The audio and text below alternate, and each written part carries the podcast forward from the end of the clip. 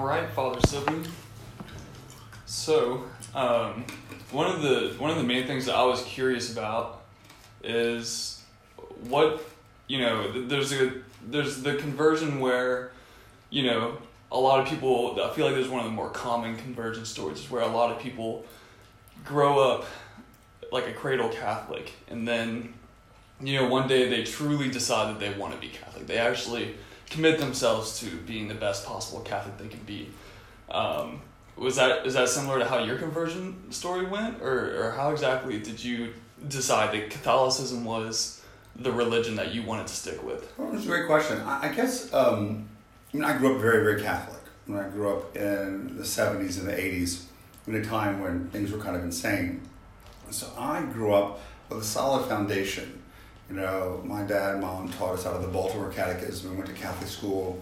Whereas a lot of my peers, I'm 47 now, a lot of my peers did not get that. And so when that came to the point for me to sort of make my own decision, I had a pretty good foundation. I knew what the faith was. Now, getting into high school and fast forwarding, I still was involved in youth ministry, I still knew my Bible, I knew my Catholic teaching.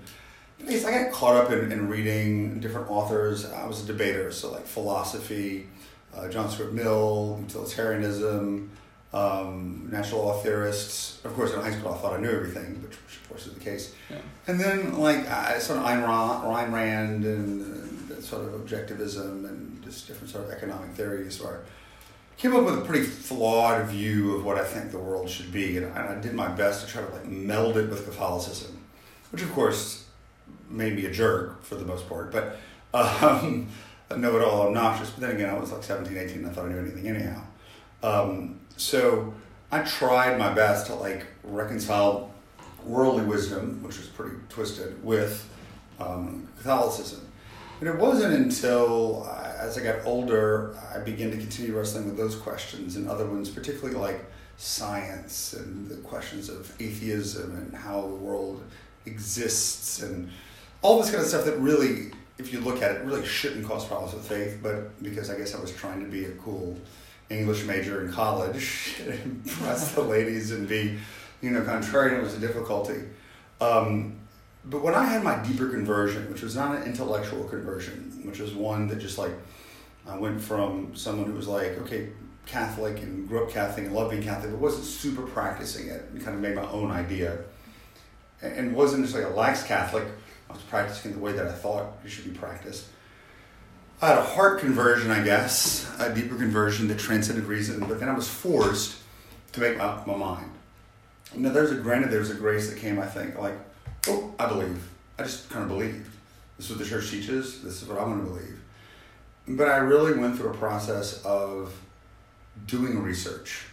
Um, my dad, I found out my dad was actually not baptized Catholic, he was a, he was a Baptist he converted in high school, and I came to actually went to the seminary for a while. Um, and this is back in the fifties in Breaux Louisiana, when everybody was Catholic.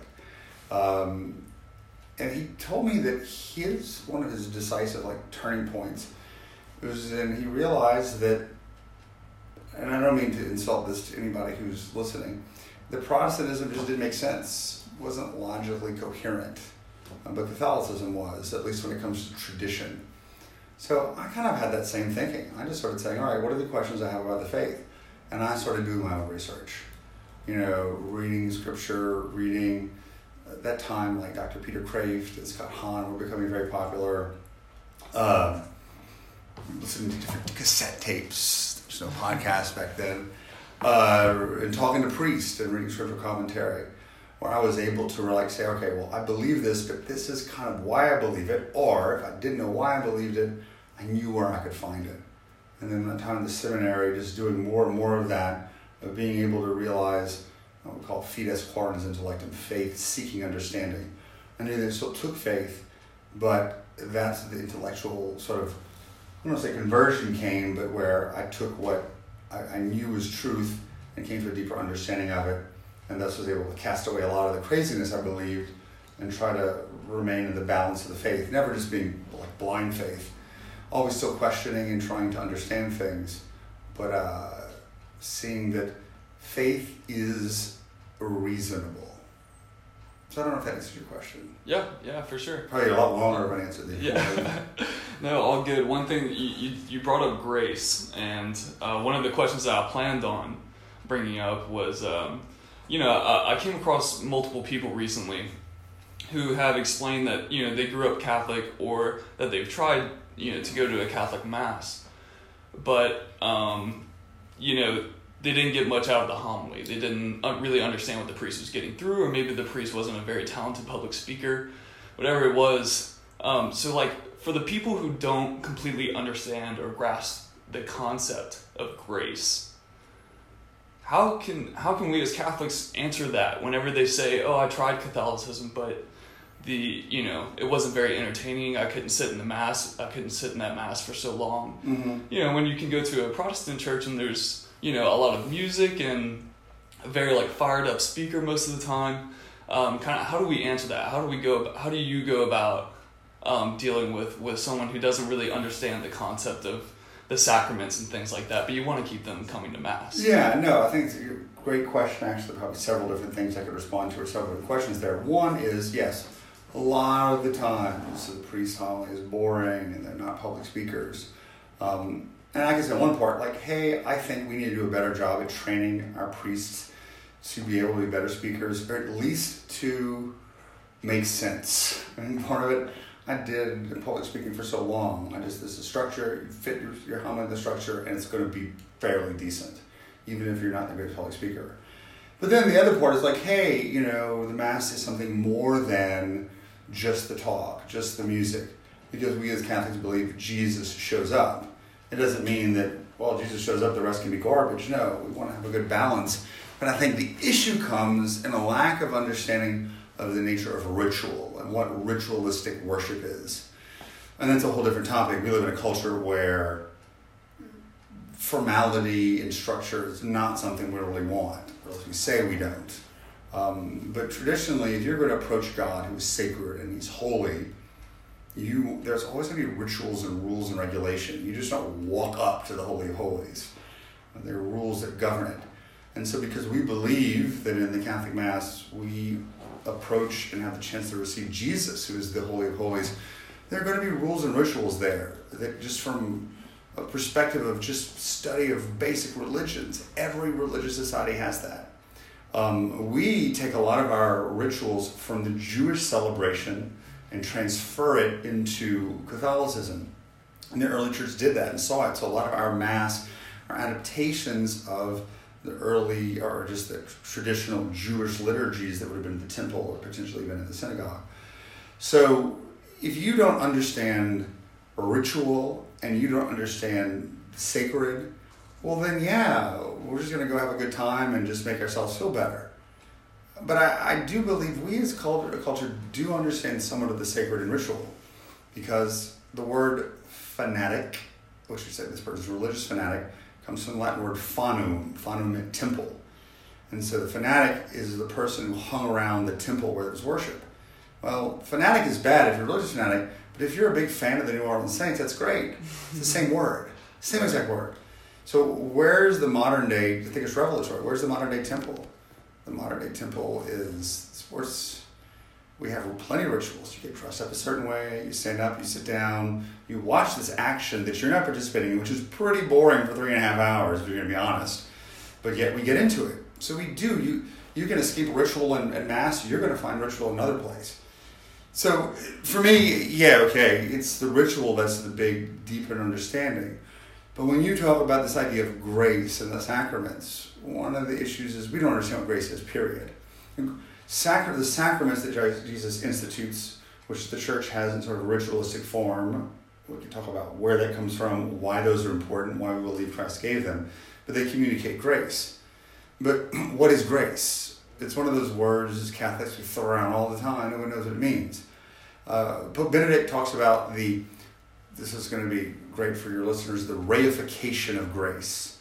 To reify something uh, from the Latin word res, which means thing. It takes like an abstract concept and tries to make it into a thing. Grace is not a thing. Grace ultimately comes from the, the, the, the Greek charis, which means gift. So grace is a gift, in a certain sense, any sort of gift, but the real grace is the very life of God Himself. So we believe as Christians in Christ, in the Eucharist, in the sacraments, God gives us His very self. So if you're a baptized Christian, God, Father, Son, and Spirit comes to dwell in your souls. If you want to get technical, this is uncreated grace, because God wasn't created. That uncreated gift of God Himself. Now, theology has developed that you need sacramental grace, or type of created grace for God to be able to live in your soul. If you want to discuss that, we can. I'm getting into a lot of too many theological issues here. But yet, it, this is what essentially is that the Lord desires to give us His grace, His very, very self. And He gives us primarily in the sacraments where we encounter the sacred in a very real and intimate way. And as Catholics and as Christians and as humans, there are rules and rituals that come to approaching the sacred and receiving the life of God that mark it out as something separate than what we call the profane, the profanum, that which is outside of the temple. And every culture has understood that except for ours. Is that you just don't walk up to the sacred thing. There are rules and regulations we follow because of the reverence we have for that which is sacred that communicates the life of God. No, I love it whenever you're, you get really fired up and dive into Yeah. a bunch of stuff that obviously is uh, very educational. Hopefully, our But listeners are still fired up and they haven't Yeah, sure. the podcast. They're like, I'm just listening to this because this is Reed and, and Father Sibley. Yeah.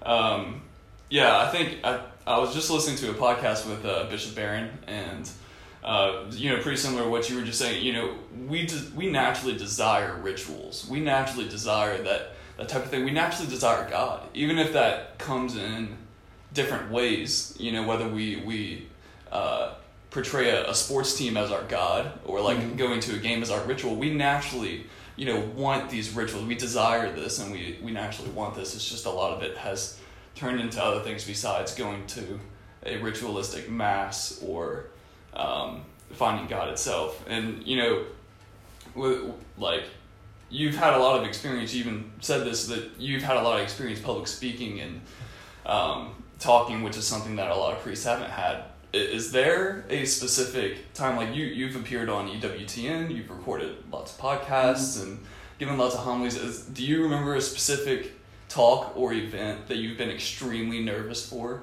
You know, like going on EWTN or giving a complicated homily or something. Oh, okay, okay. I'll tell you the reason I'm comfortable. I did public speaking a lot, and I learned how to do it, particularly extemporaneous speaking, where you were giving a topic in 30 minutes you do research, and you have to give a seven-minute speech. So, preaching homilies and whatnot, generally, I don't get nervous. Daily homilies. I will tell you, for me as a priest, the only time that I potentially will get nervous, and I would think every priest is the same way, is whenever you have to preach or give talks in front of other priests. Uh, But I I mean, it's like, that. that's like I mean, you do athletics. So I'm sure if you had to get up and do like some talk with with a bunch of world class trainers. Oh, one hundred percent. Yeah. Because I know, like when I was another priest, oh, this guy doesn't know what he's doing. Oh, he shut up. Because I know I could be a jerk too. So that you're gonna, your peers are always gonna be your harshest critics.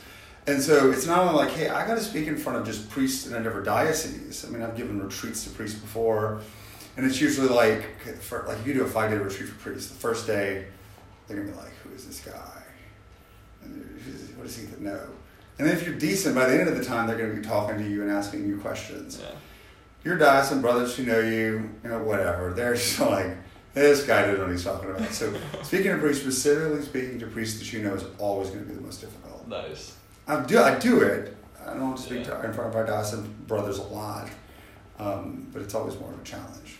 Yeah, that, that makes a lot of sense. Um, and I can relate to That's that. an easy one and very brief explanation too. Yeah, no, good. Um, I, I actually went to a uh, to your debate with one of the professors on campus about Mm. atheism and theism, and um, one of the th- one of the main things that I've been very curious about is how do we find that happy medium of um, being confident in our religion, being confident in our belief system, but also being open minded and understanding other belief systems. You know, where, where's that medium of being able to stand up for ourselves, but also accept the other argument?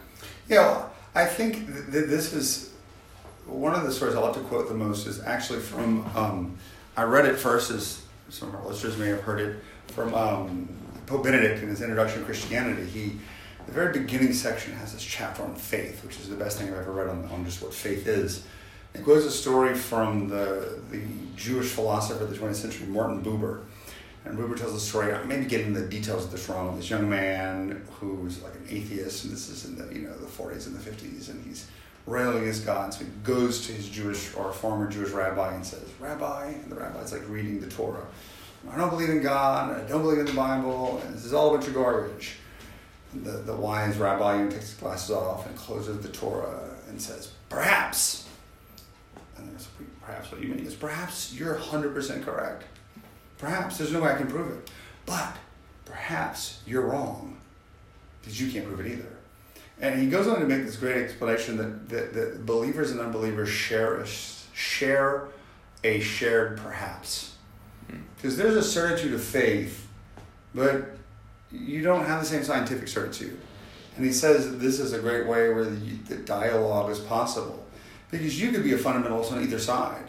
Trust me, I've met some atheists who are the biggest fundamentalist jerks, and I've met some religious people the biggest fundamentalist jerks, where it's not that we don't have confidence in what we believe and are willing to share it, but that we realize, hey, you know, we're dealing with things that we can have a moral certitude or certitude of faith, but it's not the scientific certitude. That goes a long way to saying, well, listen, hey, we need to be able to have, be willing to listen to arguments. Um, I think that's one of the, the big thing. If you study debate or you study rhetoric about speaking, I want to hear what your argument is. And that's why I think St. Thomas Aquinas is so important. If you've read his Summa Theologiae, it's all questions. And what he does is he's just like, you know, like, is Jesus truly present in the Eucharist? whatever. And then what he does, he looks at all the objections. And he tries to say, like, Jesus is not present because of this, this, and this. And sometimes you may have five, ten objections. And he really, tr- this is the way they studied in the Middle Ages. They were, had a question, and they try to look at both sides.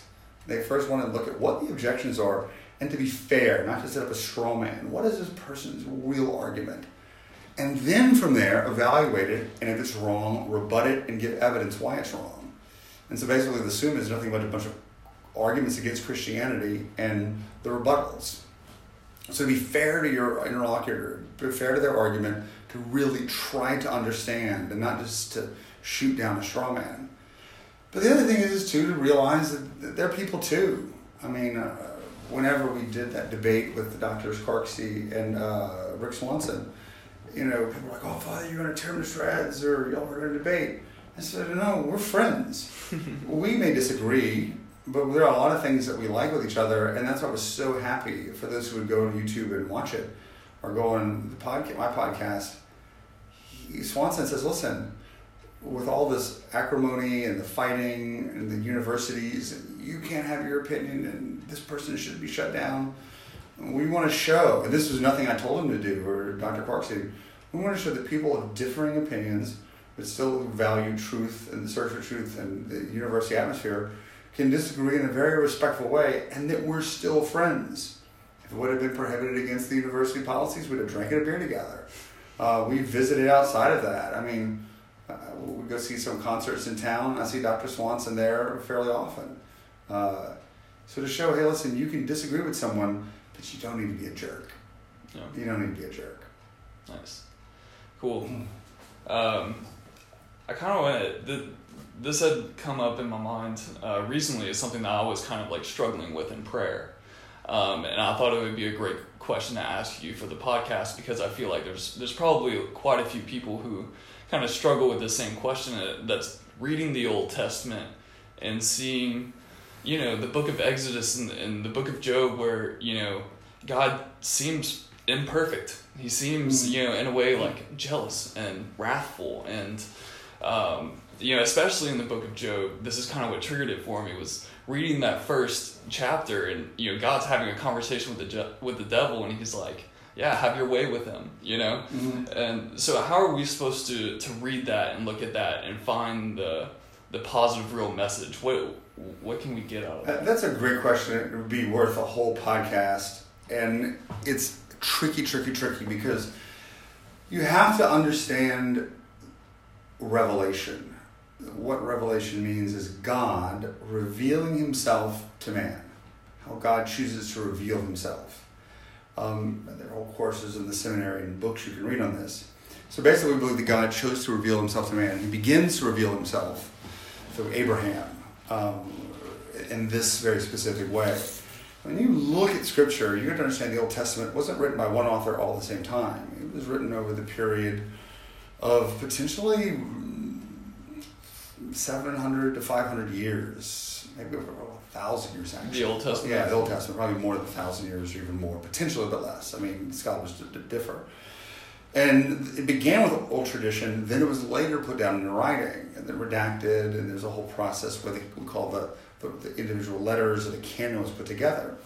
But through that, you have God revealing himself to people who began as like a very nomadic, primitive people who were even polytheists. And it's just like when you imagine trying to communicate a truth to a kid your first grader, even though you know the truths of calculus and the truths of quantum mechanics, you're not going to try to teach the first grader E equals mc squared, or you're not going to try to teach them complicated calculus. You're going to teach them basic, like, you know, as they get younger, Newtonian mechanics, basic mathematics. But once they get older and they're capable of understanding the nuances, you reveal more. And so Israel, God's revelation was revealing himself very gradually up until they got to Christ because of the capacity, they couldn't fully understand it. So you read the Bible, you're going to get different writings at different times, the different understandings, capacities that they would have had to understand who God was. And, and these Semitic people, the people in the area of Mesopotamia and Sumeria, again, very warlike often, you know, tribal. And so their concept of the society of living were often projected onto God, but also that God could have used that to communicate certain truths as He went to hopefully fully help them understand who He was. Now, this also means that we can understand in the scriptures, the Old Testament, there are a lot of different genres. You have to be able to know what the genre is. Job is a different genre than Genesis, different genre than some of the prophets. So you have to use certain modern tools to understand how to, to, to do the proper criticism. Also, where some of the different roots in other texts or cultures these ideas came from. Um, but it, it's all the way the Lord uses, takes people where they're at, uses the different tools and literary genres to communicate certain truths so that people could understand it. We now can look back and say, oh, did God really want this or did God really want that? Well, God was speaking to a certain people in the capacity they could understand it, revealing it to them, and maybe potentially put up with some stuff that wasn't correct, but He tolerated it until they were able to understand it. One of the things that I preached about this weekend, and maybe this will answer your question a little bit better because this is a really difficult question to answer, and I'm trying not to say anything that sounds heretical. Um, I wrote an article about this organization that studied all these different world religions, like 600 world religions, many of them primitive religions throughout history, and their concept of deity or their deities. And when these cultures evolved to a point where they had a quote unquote big deity, the god who was the one who could keep everyone in line and punish, as opposed to a bunch of little tribal gods that did favors for people and were often causing mischiaf and, and this is from a non-religious source. But deity is, is one god. One god, yeah, like yeah, the god. Like we're talking about the big God who gotcha. rules a, a, movement almost towards monotheism or an all-powerful God who is we call henotheism, who's the one God who's stronger than the rest. Um, and they said that these cultures usually are pretty advanced. And the theory was that they were advanced because they needed the big deity, who was the punishing God, to keep everybody in line because if all of a sudden you had to start doing work with people in a culture and training that people you didn't know, you didn't trusted, you didn't trust, there had to be trust there, and so you uh, religion evolved to a certain degree or a concept of deity. This is outside of Revelation. Uh, evolved to a point where I need to have a punishing deity to keep everybody in line so we get along with each other. Well, if that's true, and I'm not saying I believe it's true or not, but it's reasonable, God comes and begins working within that and to say, all right, hey, yes, I'm the punishing deity, I'm the warlike God, you better obey. But something happened different in Jesus. And the final word that God spoke, his very son, comes and says, No, this is God's a loving father. He's not there to punish. The ultimate expression of who God is is mercy and forgiveness. This is a radical shift for a big deity and an evolved culture, which for me lends some credence to people who maybe are unbelievers that well, where did this come from? This is a radical shift to go from the punishing God's going to kick you behind to, hey, wait a second. I'm not saying that the Jews had, they understood mercy, they understood the resurrection. There was a gradual process leading up to Jesus. So it wasn't as much of a shift as it would have been if it was like a thousand years ago. He led them to the point where he could say, listen, I'm, I'm a father, I'm not a warlord. I'm not a God of justice primarily, I'm a God of mercy, or my justice is tempered with mercy.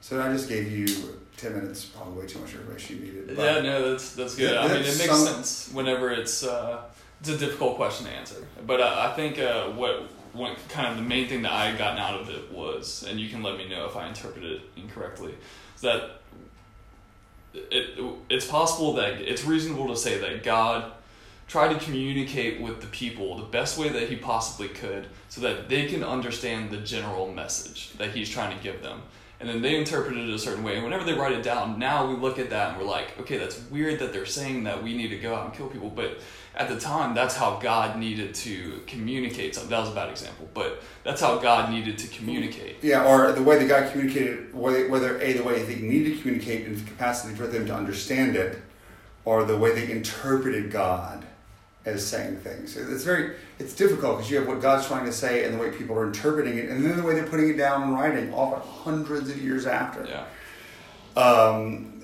so I mean that's why I think it's just the, the crucial is that the that God speaks to His people and the capacity for them to understand. He doesn't just sit them down and say, "I need to explain everything to you right now, and you better obey." He takes you where you're at and gradually reveals to you as an individual and also to Israel as a people according to their capacity to understand, being very, very patient and allowing them to, to grow from like childhood to adulthood and their ability to understand and grasp the faith.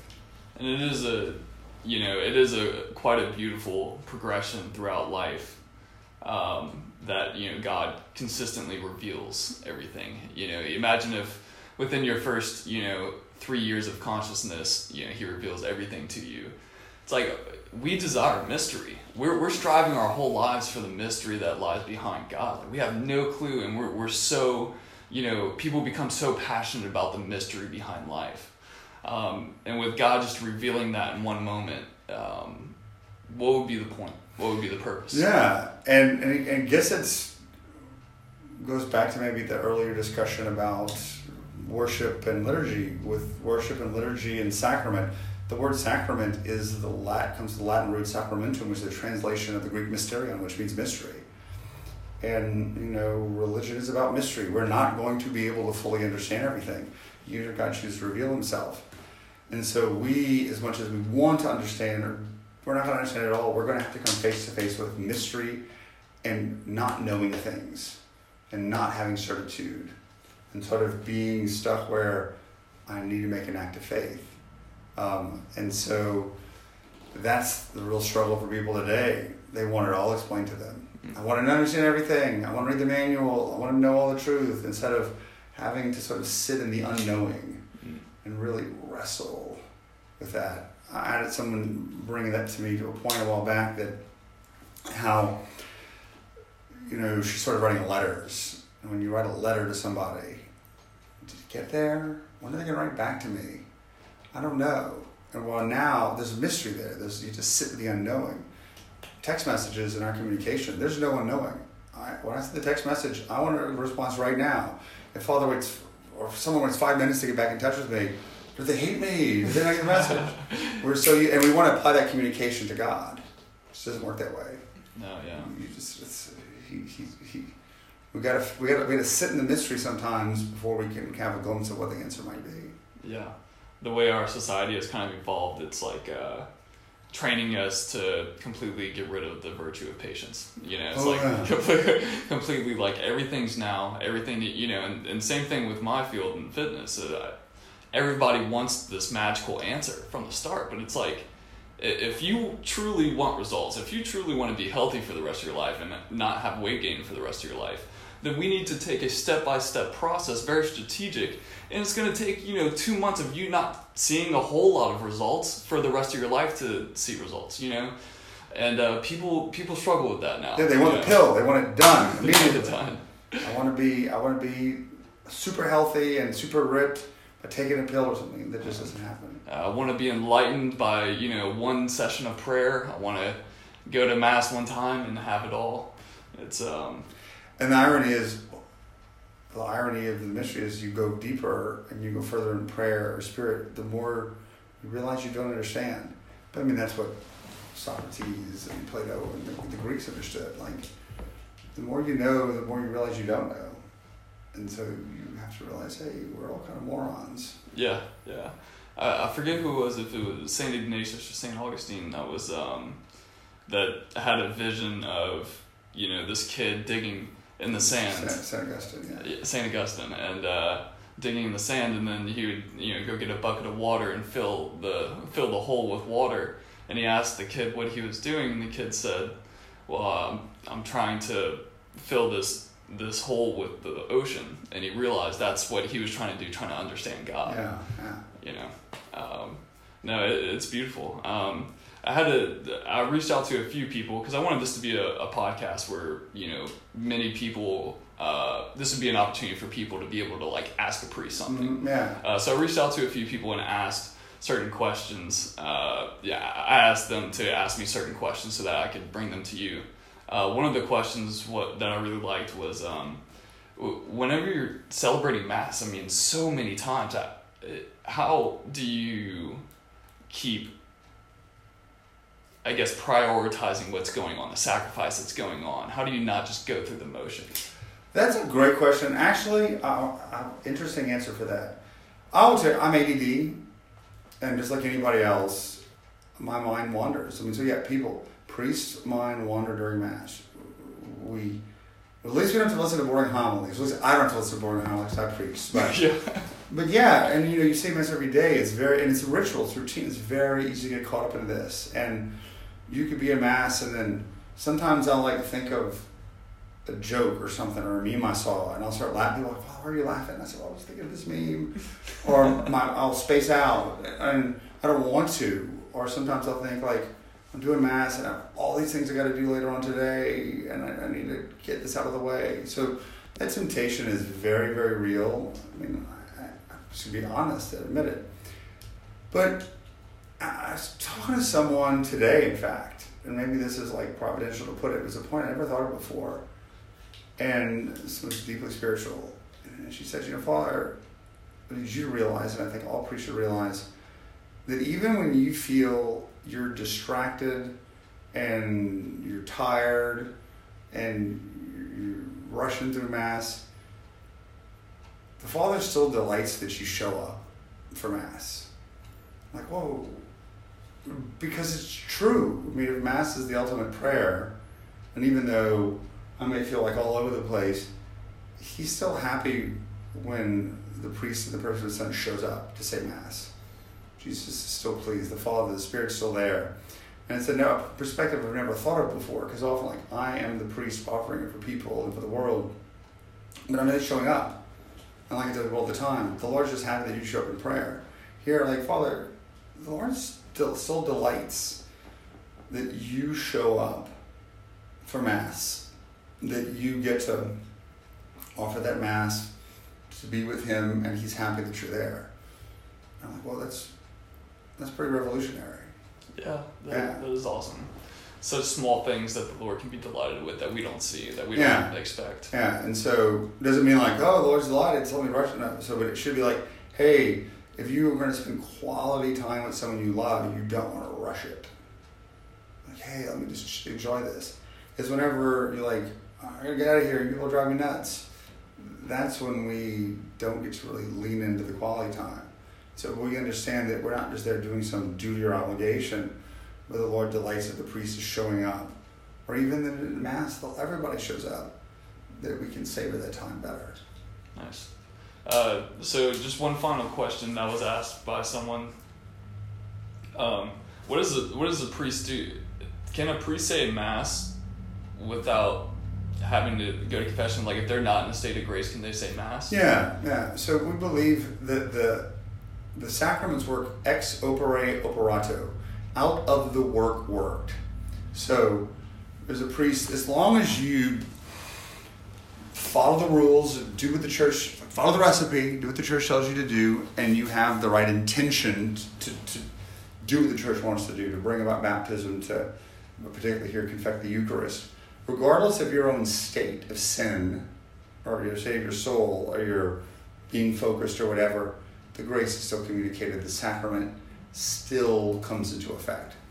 Now, if you're a priest and you're mortal sin and you perform something, maybe that brings more sin upon you, but it doesn't impact the efficacy of the sacrament as long as you do what you're supposed to be doing. So if I get up there and I'm like in sin and I say, I don't believe in the Eucharist, well, then it's my intention. Or if I do the Mass but I change the words, then it's me not following the rubrics that cause the, cause the problem. Okay. Cool. But it does not, one could argue that, like, if you're not in a state of grace, the priest doesn't, it may impact the grace that comes to the sacrament, but it doesn't, one could argue that. I'm not saying that I'm to but it doesn't change the, the reality of what the sacrament is. Hmm. Yeah, that makes sense. That makes sense. Well, cool. I appreciate you sitting down and, and podcasting yeah, with me. This no, awesome. that's, awesome. No, you're a great interviewer. Thanks for that. Awesome. Yeah, thank you. Any other questions, or we're just? Uh, we're all good. Um, down to do this again sometime. Oh yeah, that's definitely. Oh, good. Well, thanks a lot, Reed, and we'll. Uh, everybody has a good quarantine. Yep.